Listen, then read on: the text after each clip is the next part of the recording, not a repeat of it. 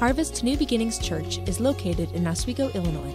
We exist for God's glory alone, encouraging each other to have a deep love for God and a sincere love for people. This message is brought to you by Pastor Scott Poling. What does heartbreak sound like? You ever thought of that? The sound of a heartbreaking. The sound of heartbreak is maybe hearing the words of a doctor You have cancer. Or we couldn't find a heartbeat, finding out you've miscarried. Maybe it's grandparents being told, We don't want you involved anymore in the lives of our children. The sound of heartbreak, a husband or wife saying, I don't love you anymore. I want a divorce. Police officer showing up at your door with the solemn words, There's been an accident. Going into work and being told that we're downsizing. We have to let you go. Or a child hearing from mom and, or dad, I know you're going to miss your friends, but we have to move. Or your dad and I, or, or your mom and I, are getting a divorce. The sound of heartbreak. Many different objects can, can shatter a glass vase many different words, different people, different circumstances can shatter our hearts and, and cause our hearts to split down the middle, to cause our hearts to break, or to even have somebody take a piece of our heart with them. Well, what do you do? What, what do you do when your heart is broken? How do, you, how do you possibly move forward when your heart is in pieces? What do you do when life stinks? When it just stinks. And that's the series we're in because sometimes, let's be realistic, life stinks. Sometimes we have to deal with people we don't want to deal with in their toxic relationships. And sometimes there's so much pressure and we are stressed out. Those were the first two messages we looked at. And I encourage you just get the podcast if you didn't listen to them and let God's word minister to your heart. Today, we're going to look at heartbreak because you know what? Life stinks when our heart is broken. So, so how do we handle a broken heart? Number one is this expect it. Expect a broken heart. Why? Because broken hearts happen in a broken world. Say that with me broken hearts happen in a broken world. And every single heart in this place is going to break multiple times, in multiple ways, at different degrees. It's not a matter of if, but when and over what. And you may say, Man, I'm so glad I came to church this morning. Thanks a lot. I'm not trying to be negative. I'm not trying to be pessimistic. I just want us to be realistic because some people think there's something wrong when their heart breaks. This is a broken world, and our hearts break in a broken world. As a matter of fact, the very first human hearts were broken hearts. They were broken one time knowing sinless perfection and losing it. They were broken as husband and wife, evicted from a garden paradise. Talk about a broken heart. Their hearts were broken when they received the news that their oldest son had murdered their youngest son. The very first humans got that news. Cain killed Abel. Oh, Adam and Eve knew broken hearts and every single human ever since has experienced broken hearts numerous times. This is a sinful, fallen, broken world. Expect broken hearts. This is a world that is groaning over brokenness. As a matter of fact, Romans chapter 8 We know that the whole creation groans and suffers the pains of childbirth together until now. And not only this, but also we ourselves, having the first fruits of the Spirit, say it with me, even we ourselves groan within ourselves. There are times we physically groan because our bodies are breaking down. We emotionally groan over trials we face. We spiritually groan we long for things to be made right when they are wrong. Sometimes, though, our broken hearts are caused by others, and, off, and, I, and at other times, our broken hearts are caused by ourselves. What do you mean? Well, take for instance somebody who has a heart attack. Sometimes, not all the time, but sometimes a person suffers a heart attack because of their poor lifestyle choices, years of neglect, not caring for their body. And then all of a sudden there's a heart attack and everything has to change. They need to start eating healthy, they need to start exercising. Sometimes our broken hearts are caused by poor life choices that you and I make. And we have to change the way we're living. We need to start making wise, godly choices because sinful ones come with consequences. The wisdom of Solomon, the wisest man who ever lived, was a student of humanity. And he penned incredible words in the book of Ecclesiastes, and he penned incredible words in Proverbs. Wisdom. In Proverbs 19:3 as he studies humanity, he says these words: the foolishness of man ruins his way, and his heart rages against the Lord. Many a man, many a woman breaks their own heart over foolish choices. They ruin their marriage. They ruin a business with greed, poor decisions. They ruin their own health. They ruin relationships with friends or ruin a relationship with their own children. Sometimes you and I suffer self inflicted broken hearts. And sadly, when people do that, sometimes those self inflicted broken hearts become raging, blaming broken hearts. We want to blame everybody else for our poor choices and what's happened. We want to blame God. Proverbs 19:3 again, it's the foolishness of man that ruins his way and his heart rages against the Lord. Why? Because of pride? Why? Why these hearts that break and then want to blame others? Because Jeremiah 17 says these words The heart is more deceitful than all else and is desperately sick. Who can understand it? I, the Lord, search the heart. See, we need to understand something about my heart and your heart and every single heart in humanity there's incredible deceit and depravity in every single one of our hearts. There's a depth of depravity in the human heart that is beyond comprehension that God alone gets it. We are deep in depravity and deception, self deception. Proverbs 28 26 says, He who trusts in his own heart is a what? Is a fool. He who walks wisely will be delivered. Basically, the worst advice you could give yourself or anybody else is follow your heart. Just follow your heart. Whatever your heart tells you to do, follow your heart. Worst advice you could give yourself or anybody else is follow your heart or follow your feelings. Because your heart is deceitful, it's deceptive. Follow God and follow His word. Don't follow your heart. Every heart will break. Sometimes it's self-inflicted breaks. But we do have to be careful of these hearts because sometimes sometimes we're hurt by other people. And we vow we will never be hurt by another person again, and we will never suffer a broken heart again, and we avoid broken hearts at all costs, and then we stop caring for people and we stop loving other people.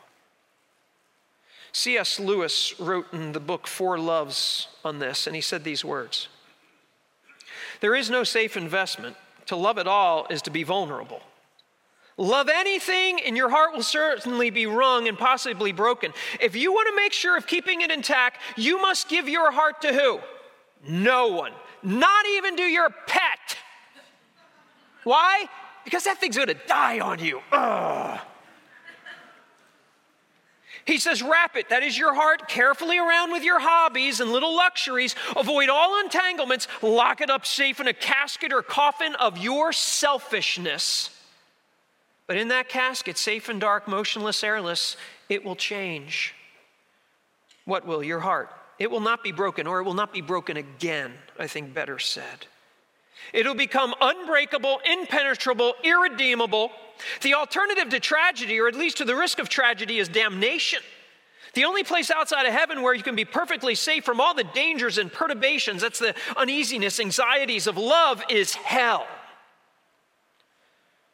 So the answer is not to stop caring for people. The answer is not to stop loving people. You know why? Because there's something far worse than a broken heart, and that's a hardened heart. There's something worse than a broken heart, and that's a hardened heart. So, so how do we handle these broken hearts? Well, we expect them because broken hearts are going to happen in a broken world. Secondly, we cry out. We cry out to God because broken hearts are never abandoned hearts, praise God. Say it with me. Broken hearts are never abandoned hearts. And I just want to encourage you you want to read a book of the Bible that deals with broken hearts, read the book of Psalms. It's the heart cry of broken people crying out to God in their lives and all that has gone wrong. And I want to read you some of the Psalms of David right now. Just listen to the heart cry of David. Psalm 13. How long, O Lord, will you forget me forever? How long will you hide your face from me? How long shall I take counsel in my soul, having sorrow in my heart? How long? All the day. He's saying, God, I feel abandoned. Where are you? How long is my heart going to be broken? And how long am I going to go through this pain? And how long am I going to face this? He says, My heart is just flooded like some of your basements just flooded with so much sorrow, and more's pulling in and pouring in, and I can't get rid of it. I can't pump it out. I've lost electricity, and all the sorrow just keeps coming in. That's where David is. Psalm 22. I'm poured out like water. All my bones are out of joint. My heart is like wax. It's melted within me. And melting like wax is what his heart is. You know what it's a picture of? Of utter weakness. I have no strength left. I'm just dripping apart. I'm melting away under the heat and pressure and pain of life. Some of you are there. You just feel like the heat just keeps being turned up in the heat of pressure and the heat of pain, and I can't take any more. I'm just melting away. In Psalm 25, David says these words Turn to me and be gracious to me. I'm lonely and afflicted. The troubles of my heart are enlarged. Bring me out of my distresses. Look upon my affliction and my trouble and forgive all my sins. And so that in his troubled heart, he feels so alone. That's what happens when we, our hearts are broken. We don't feel like anybody understands. We feel all alone. We feel inflicted. And he says, I have an enlarged heart. And in this context, it's not a big thing, it's a good thing. It's enlarged with troubles. And by the way, self inflicted troubles. He says, For and forgive my sins. So he realizes, David, at this point, his sin has consequences, and it's broken his own heart. And what we learn from David here is that he doesn't blame God, he confesses his sin. See, some of you here today, you've got to stop blaming other people and stop blaming God. Maybe you've made some poor choices. And you need to ask for God's forgiveness and be humble toward Him. Psalm 38, selected verses, verse 8 and 10. David says, I'm benumbed. What does that mean? It means I'm emotionally dead. I don't feel anything anymore. Been there? He's so broken, he's just emotionally dead. No feelings left. He says, and badly crushed. All my feelings been crushed out of me by what's happened. I groan because of the agitation of my heart. My heart throbs in verse 10. My strength fails me. The light of my eyes, even that is gone from me. He says, My heart is so agitated. My heart is racing and throbbing. What you don't see is verse 4, verse 11, and verse 12, all the things he's dealing with. In verse 4 of Psalm 38, he says, My iniquities are gone over my head, heavy burden, too much for me to, too, too, too much, uh, they weigh too much for me. He, again, it's his own sin. The consequences of his own sin are haunting him. But that's not all he's got going. Verse 11 of Psalm 38 My loved ones and my friends stand aloof from my plague, my kinsmen stand afar off. He's totally been abandoned by his family and friends. His friends don't want anything to do with him anymore. His family doesn't want anything to do with him anymore. But that's not all he's dealing with. In verse 12, those who seek my life lay snares for me. They devise treachery all day long. They seek to injure me. His own sin, his family and friends have abandoned him, plus, he's got his enemies in his life. He's completely overwhelmed. He's got broken-hearted pieces all over the place. Psalm 55, David again. Give heed to me and answer me. I'm restless in my complaint. I'm surely distracted. That's what happens with a broken heart. We lose focus in life and we're distracted. Because of the voice of the enemy, because of the pressure of the wicked, they bring down trouble upon me, and in, and in anger, they bear a grudge against me. My heart is in anguish within me, and the terrors of death have fallen upon me. Fear and trembling come upon me, the heart, and horror has overwhelmed me. He's restless. He's distracted. He's pressured. He's troubled. He's fearful. He's trembling. He's overwhelmed. David's life stinks. He says, My heart is in anguish. Why? What you don't see is verse 12 through 14. Psalm 55 says, It's not an enemy who reproaches me, then I could bear it. Psalm 13, he says, It's you, a man my equal, my companion, and my familiar friend. We who had sweet fellowship together and walked in the house of God. There is no pain like the pain of betrayal. And he's been betrayed by one of his closest friends. He says, God, I can't take it. I can't take it. Psalm 109. He says, I'm afflicted and needy, my heart is wounded within me. He has this wound that doesn't heal.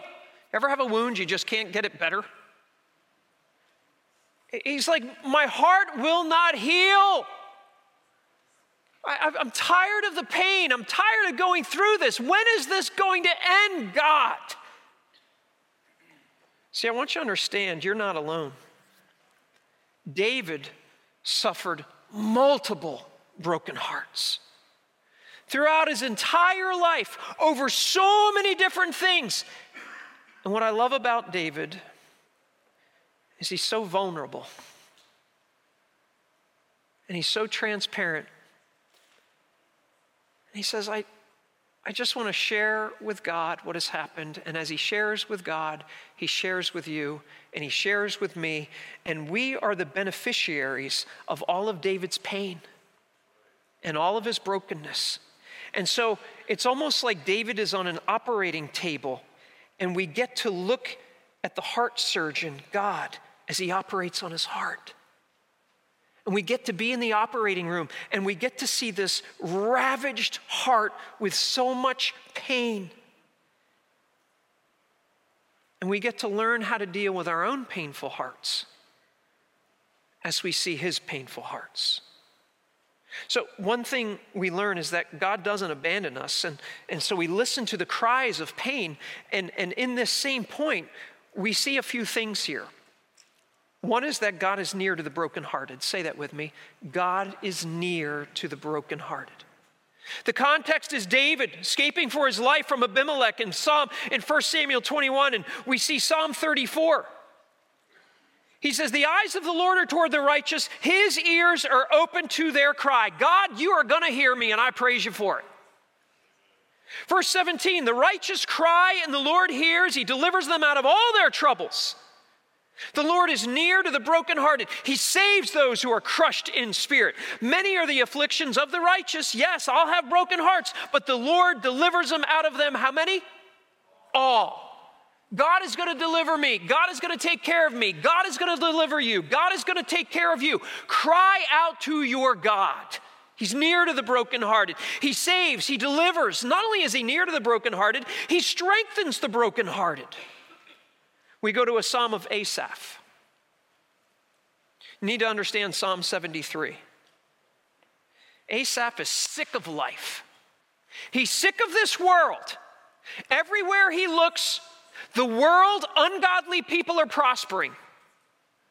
They're prospering in their relationships and they're prospering in their businesses and they're prospering in their finances and they're prospering in their health and they hate God and they hate the people of God. And everywhere he looks, all the people in this world are prospering. And then he says, Life isn't fair.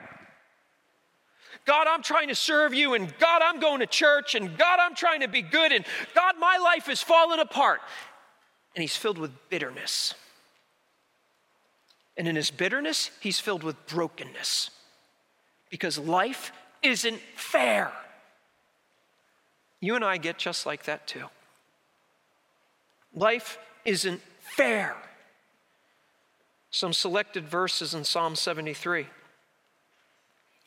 When my heart was embittered and I was pierced within, he says, Then I was senseless and I was ignorant. I was just like a beast before you. You know what he says? When I get bitter, I don't think straight. I almost become animalistic. I, I just, I'm senseless. The things I say I shouldn't be saying, and the things I do I shouldn't be doing, that's what bitterness will do to our hearts. Be careful. That carnality will have you saying things you should never be saying to your spouse, to your boss, to employees, to children, to a, be careful. You get all bitter and feeling sorry for ourselves, we get senseless and irrational. Verse 25, he says, Whom have I in heaven though but you? Besides you, I desire nothing on this earth. My flesh and my heart may fail, but God is the strength of my heart and my portion forever. God, I believe you're going to strengthen my heart. Verse 28, uh, but as for me, the nearness of God is my good. God, you are close by. And I've made the Lord God my refuge. I'm running to you for refuge that, that I may tell of all your works. I believe you're going to work this out. So you call out to him. When you're brokenhearted and when you feel weak, because he is near, he will be your strength and he is your refuge. Psalm 55 22 Cast your burden upon the Lord and he will sustain you. He will never allow the righteous to be shaken. Don't hold on to that burden. Give it over to God. Cast it onto Him.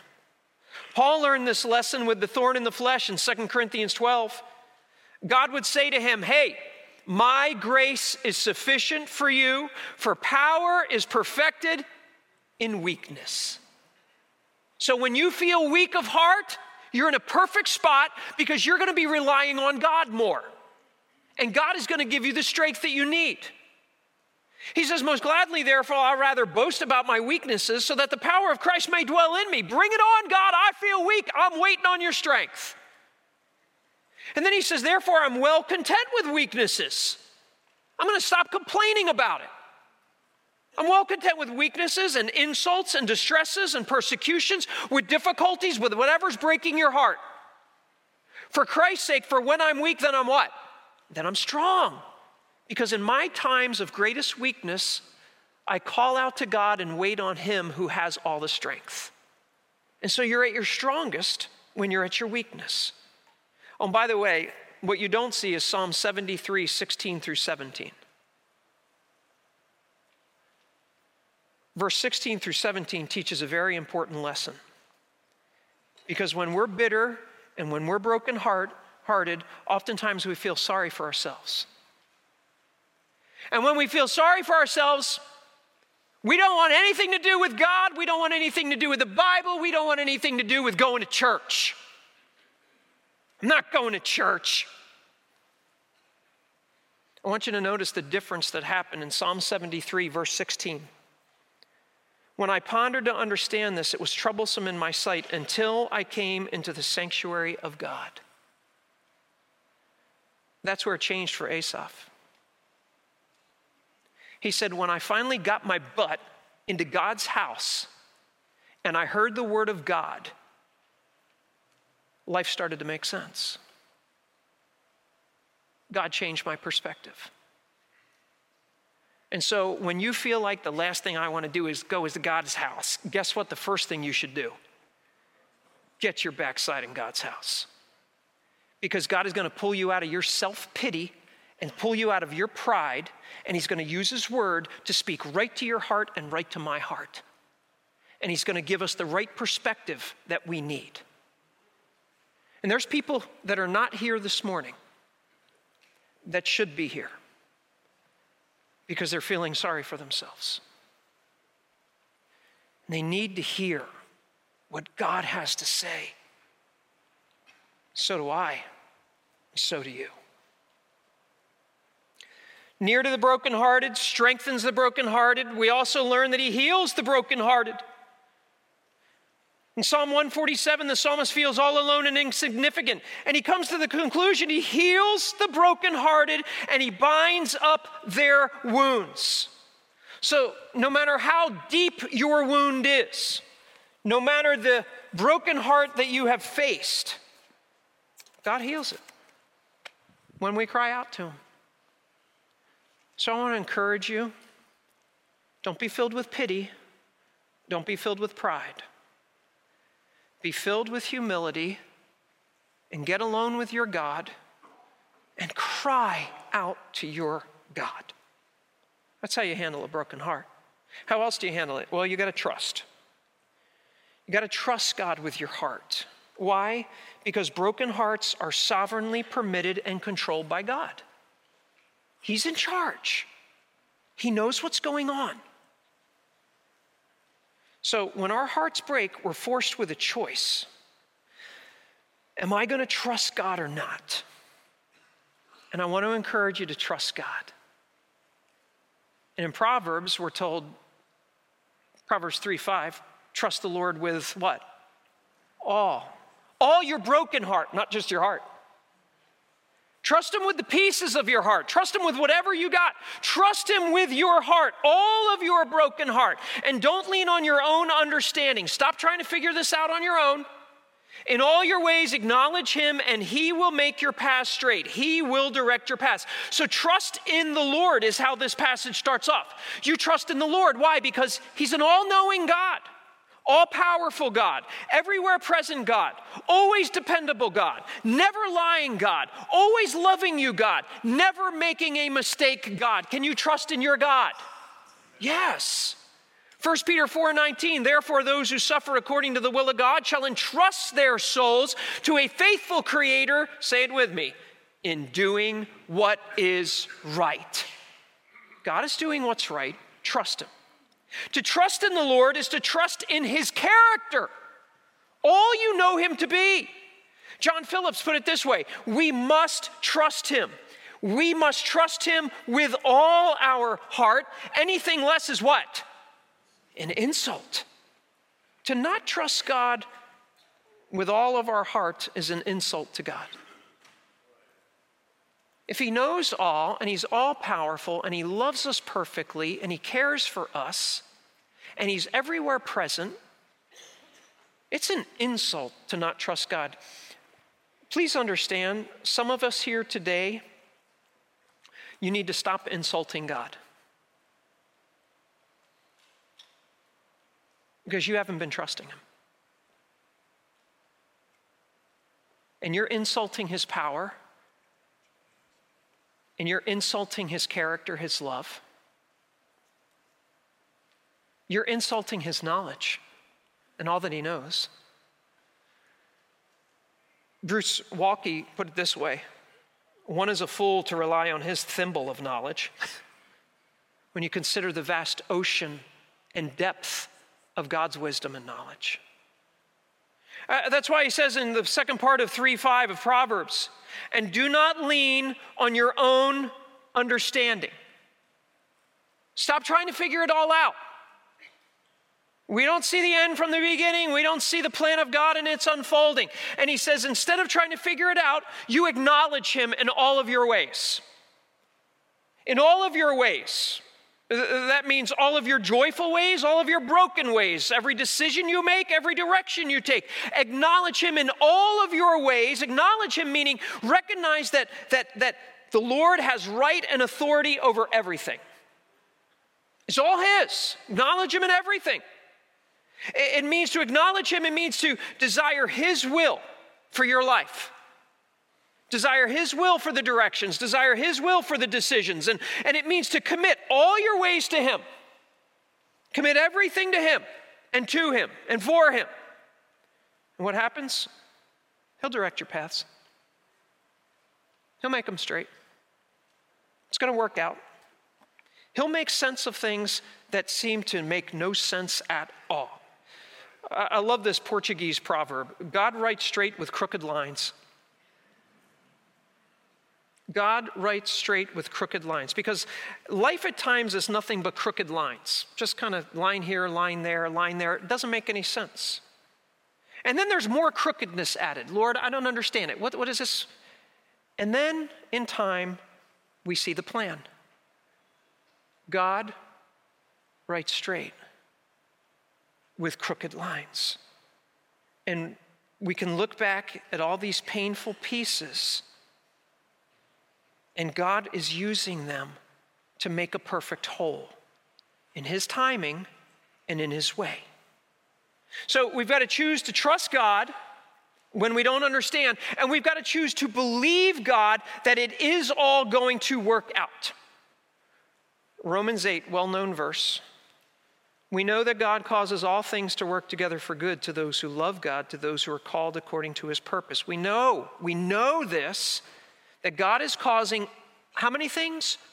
All things to work together for good. And then he says to those who love God and are called according to his purpose. So our job is not to figure everything out. Our job is to love God and keep serving the purpose of God. That's your job, that's my job. Not to figure it out. You just keep loving your God. And you just keep serving the purpose of God. I had this happen in, in my life more recently. It was, was a frustrating, strange thing that happened. A while back, I, I was asked to serve on the board of a Christian university. And it's a Christian university that I love and respect very much. And um, I was very excited about it. And I was interviewed multiple times by the president, by the board chair, by different people, all set to go. They invited me to, to preach in the chapel at this Christian university. And, um, and uh, I, I, preached on, on the subject of sexual purity, which I think is very appropriate for those in college to understand. And, um, and after I preached that message, a couple weeks later, I was told my name was being removed from being considered for the school to be on the board. And I thought, Lord, I don't get this. I, I know sexual purity is an important topic to preach to, and I know how to preach. I know how to preach, and I felt like I handled the text very well the, over two days.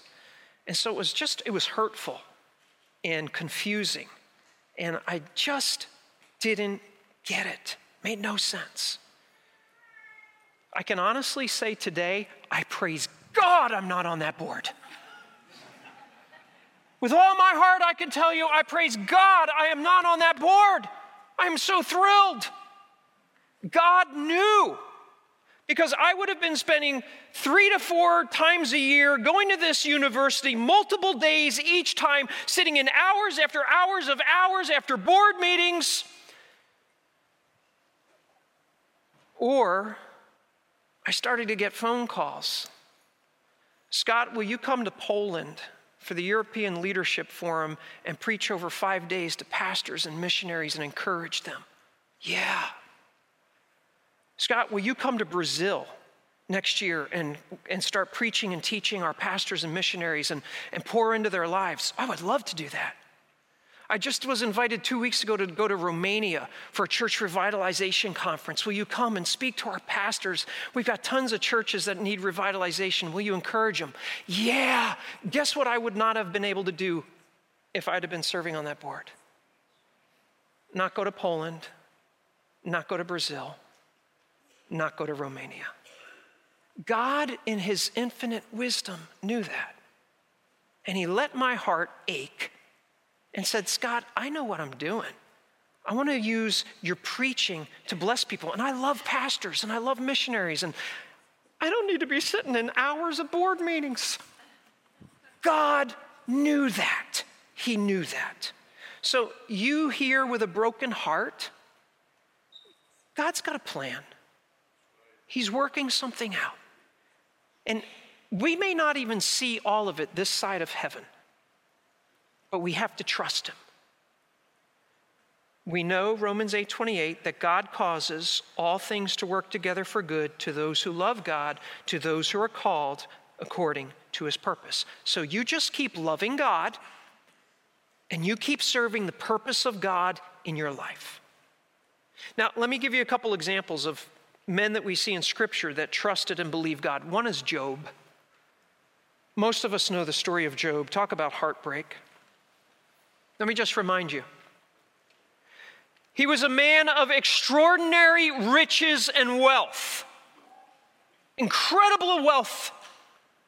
So many business ventures, so much money coming in, so many possessions. He loses everything in one day and is instantly impoverished. From incredibly wealthy to instant poverty. He's blessed with a large family, 10 children. All 10 of his children are tragically killed in one day, and he's left childless. childless. Can you imagine going to that funeral? 10 caskets lined up as you bury all 10 of your children. He enjoyed great health, and then he's afflicted with horrible, painful, disfiguring disease. And he's sitting down, scraping the pus filled boils that cover the, from the head to his toe all over his body. He, he had a loving, supportive wife who turns on him and tells him, You should just curse God and die. You know what she said? You are better off dead. That's a nice wife. He was held in honor and esteemed among the people, and then he's completely disrespected and abandoned.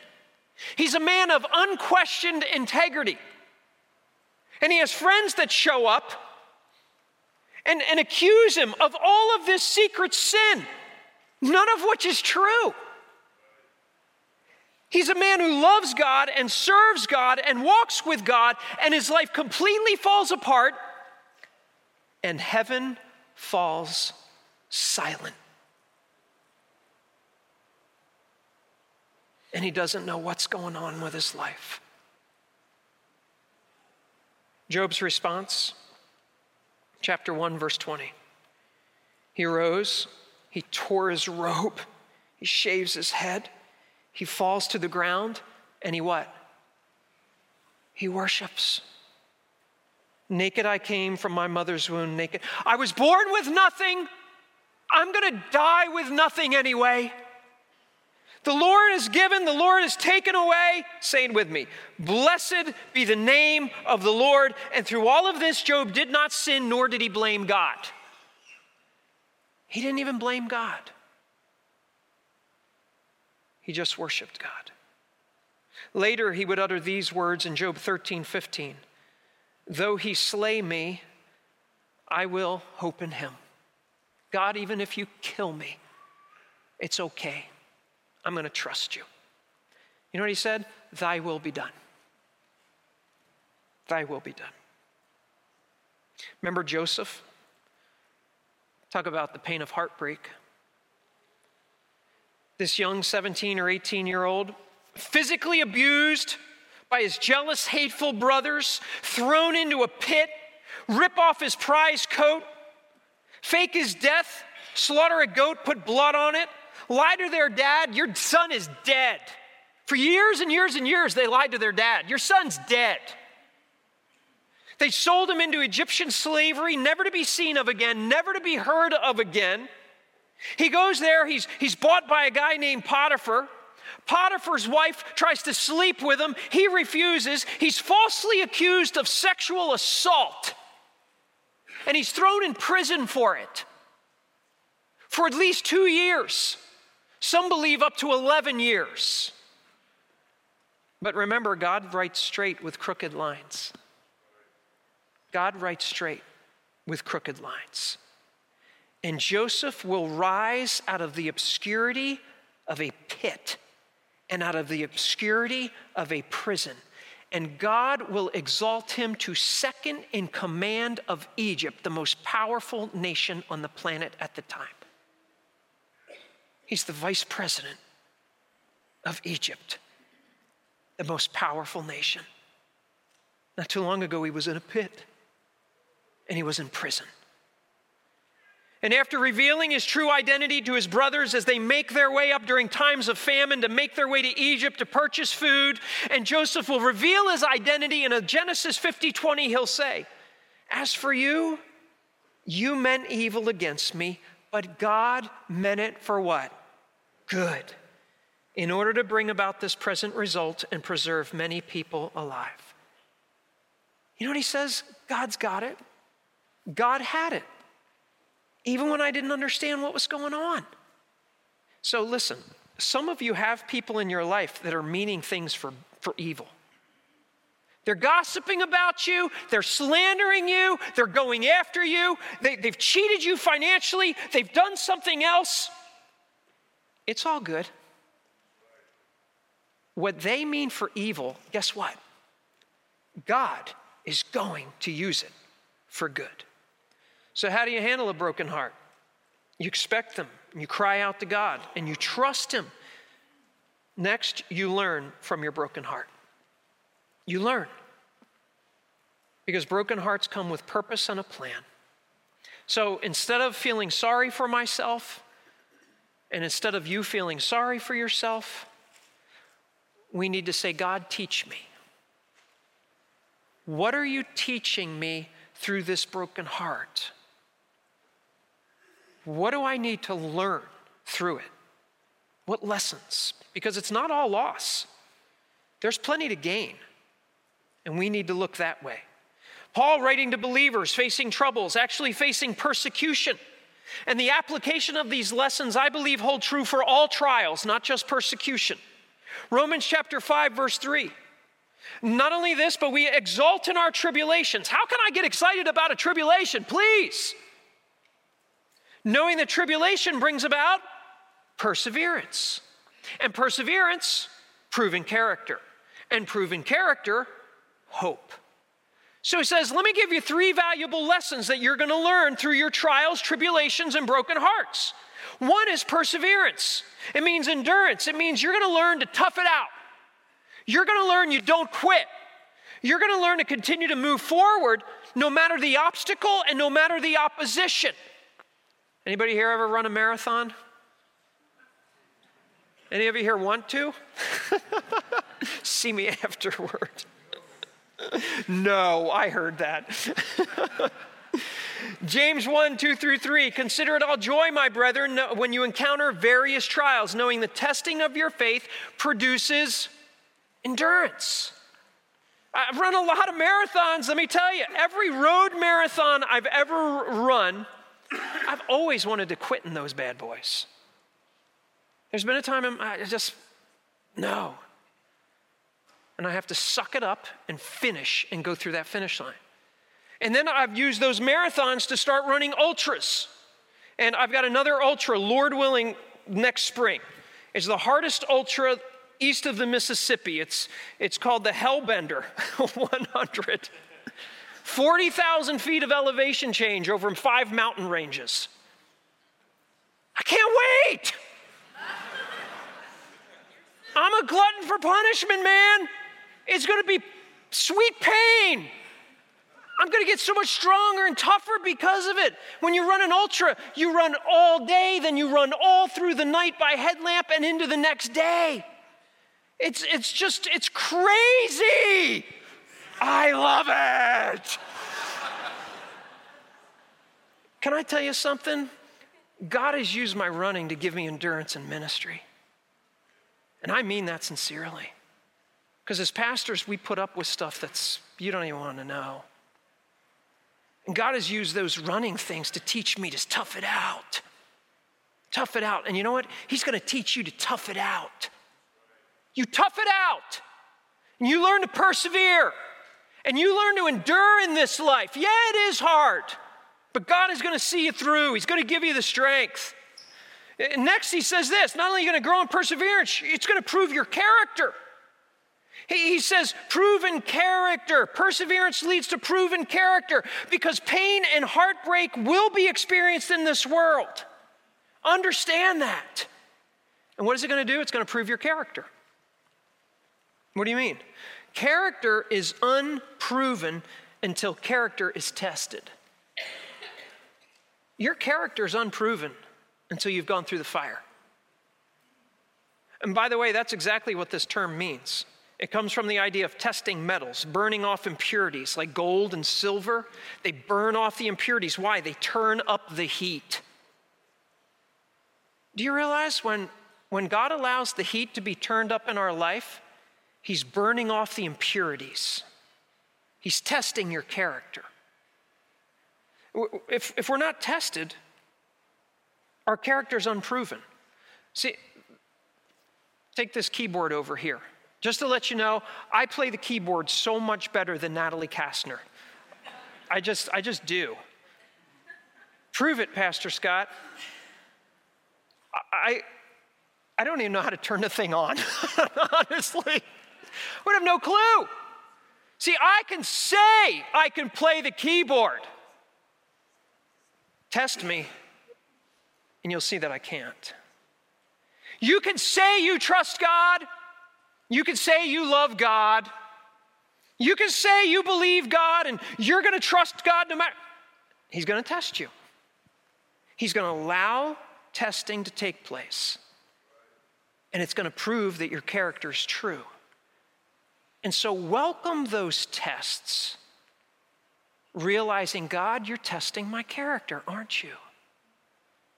You're going to see if I'm going to believe you. You're going to see if I'm going to trust you. Yes, that's what he's doing. He's testing your character. You're going to grow in perseverance. He's going to prove your character. And then he says it's going to renew your hope. Proven character, hope. So pain and heartbreak realigns our hope and puts our hope where it should be and who it should be in. When I go through pain and heartbreak, it says, Look to God. He's our hope. See, some people put their hope in their friends. Wrong place. You go through a heartbreak, you put your hope in more money, because money's the answer to everything. No, it's not. And he's saying, Your hope when you go through heartbreak is going to be realigned, and your hope is going to be refocused. So praise God for heartbreak, because God gets your attention and says, Will you look up here? I'm your heavenly Father and I love you, and I'm in charge, and everything's going to be okay. Hope in me, not your friends. Hope in me, not your spouse. Hope in me, not your parents. Hope in me, not more money. Hope in me, not perfect health. Hope in me. And so heartbreak teaches us an important lesson about where to place our hope. Oh, so we grow in perseverance and we, he pro- it proves our character and we renew our hope. And there's another thing I want to talk to you about heartbreak, what it does. It makes us more sensitive. Some of us are hard and callous, tough guys. We're not really good at mercy. We're not really good at caring for people. Do you know what heartbreak sometimes does? It softens us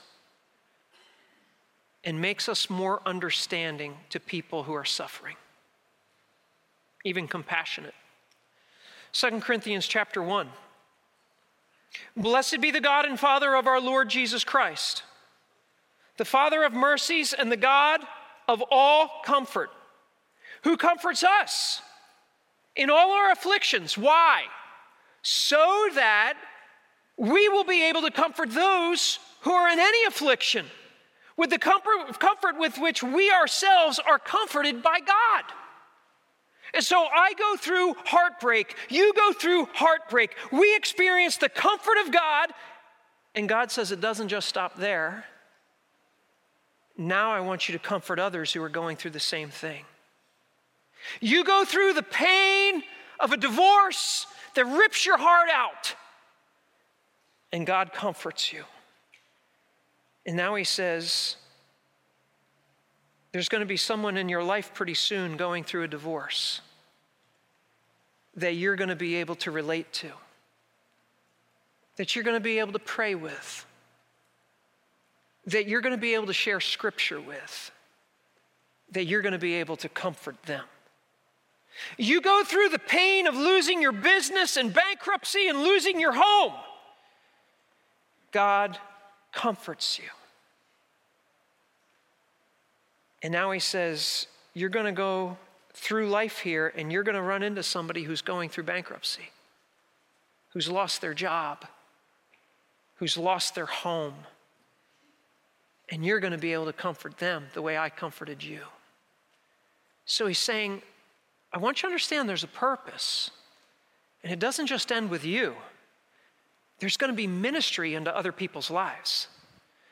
Our son, when, when he had to have brain surgery, and we watched Dawson being wheeled down the hallway of Lutheran General, not knowing if we would see him again. I got to tell you, it changed me. I mean, it changed me, is what it did. And so when I run into a parent whose child is going through something serious, my heart is much more sensitive because I know what it's like to say, God, I don't know if I'm going to see my son again, but I trust him over to you. And so God uses these things in our own lives to encourage others. Broken hearts. Broken hearts teach us valuable lessons. Broken hearts reveal the character of God. Can I tell you what happens when our hearts break? Boy, do our prayer lives improve.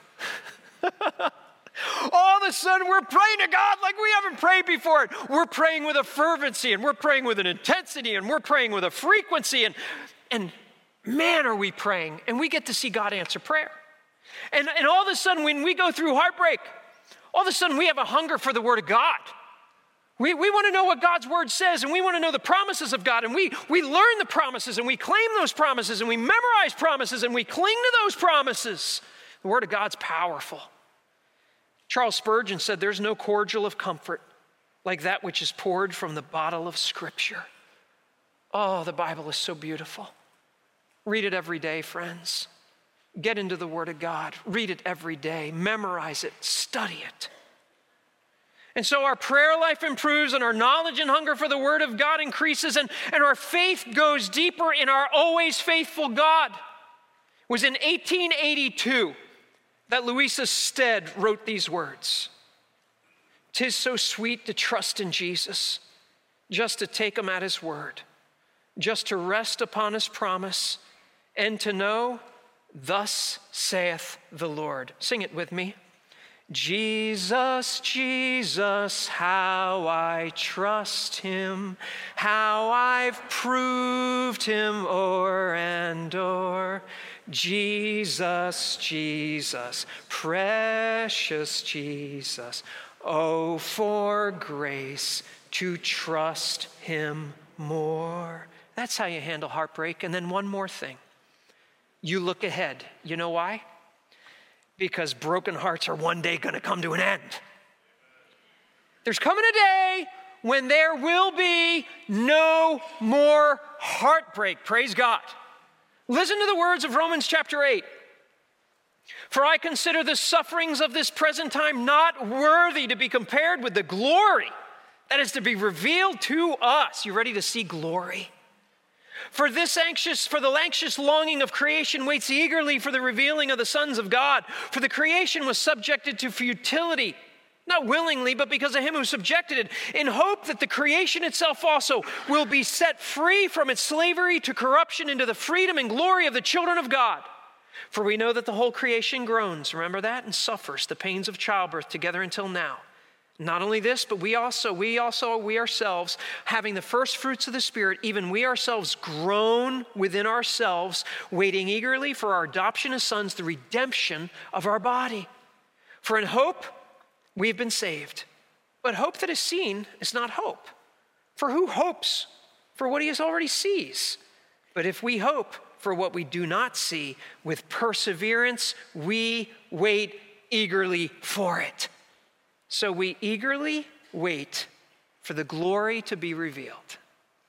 And we eagerly wait to be set free from the corruption of this broken world. Listen to the words of Revelation chapter 21. I heard a loud voice from the throne saying, Behold, the tabernacle of God is among men, and he will dwell among them, and they shall be his people, and God himself will be among them and he will wipe away every tear from their eyes. There will no longer be any death, no longer be any mourning or crying or pain. The first things have passed away. And he who sits on the throne said, Behold, I am making what? All things new. And he said, Write, for these words are faithful and true. God will dwell among us again. This will be a renewed heaven and earth, a new heaven and earth. He's going to wipe away every tear. No more death, no more sorrow, no more crying, no more pain. All things will be made new. And by the way, that includes hearts. All hearts will be made whole. And there will never be a broken heart ever again. How do you handle a broken heart? This is how you do it you expect them because broken hearts happen in a broken world. You cry out to God because broken hearts are not abandoned hearts. You trust God because broken hearts are sovereignly permitted and controlled by God. You learn those lessons from God. Broken hearts come with a purpose and they come with a plan. And we look ahead because broken hearts will one day come to and end. Praise God. If you've been prompted by this message and are in need of a new beginning, or would like more information about Harvest New Beginnings, visit at harvest.church.